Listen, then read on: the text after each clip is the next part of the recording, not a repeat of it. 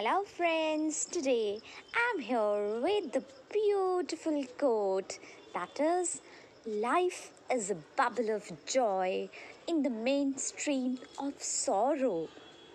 Though it sounds very pessimistic, but it has deep meaning. You know, life is like a roller coaster. So many ups and downs from here to there, from happiness to sadness. So many things go in our life, and we got indulged in those things. But we must remember that we will surely get happiness by keeping ourselves calm by keeping ourselves very spiritual, by keeping ourselves very composed. Sometimes, you know, we need to flow with the flow.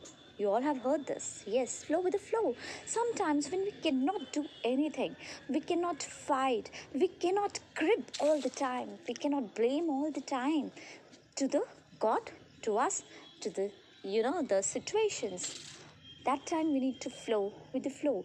Accept that situation, wait, have patience, and you know, patience do wonders. Patience is a kind of miracle which gives fruit, but after a long time. So, I think the quote which I said, life is a bubble of joy.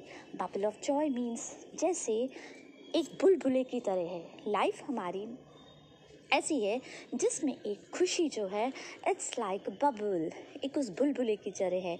In the mainstream of sorrow sorrow is not sadness sorrow here is the obstacles the hurdles the turbulences difficulties.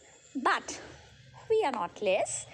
We are being given power by the god to face those situations. Bye bye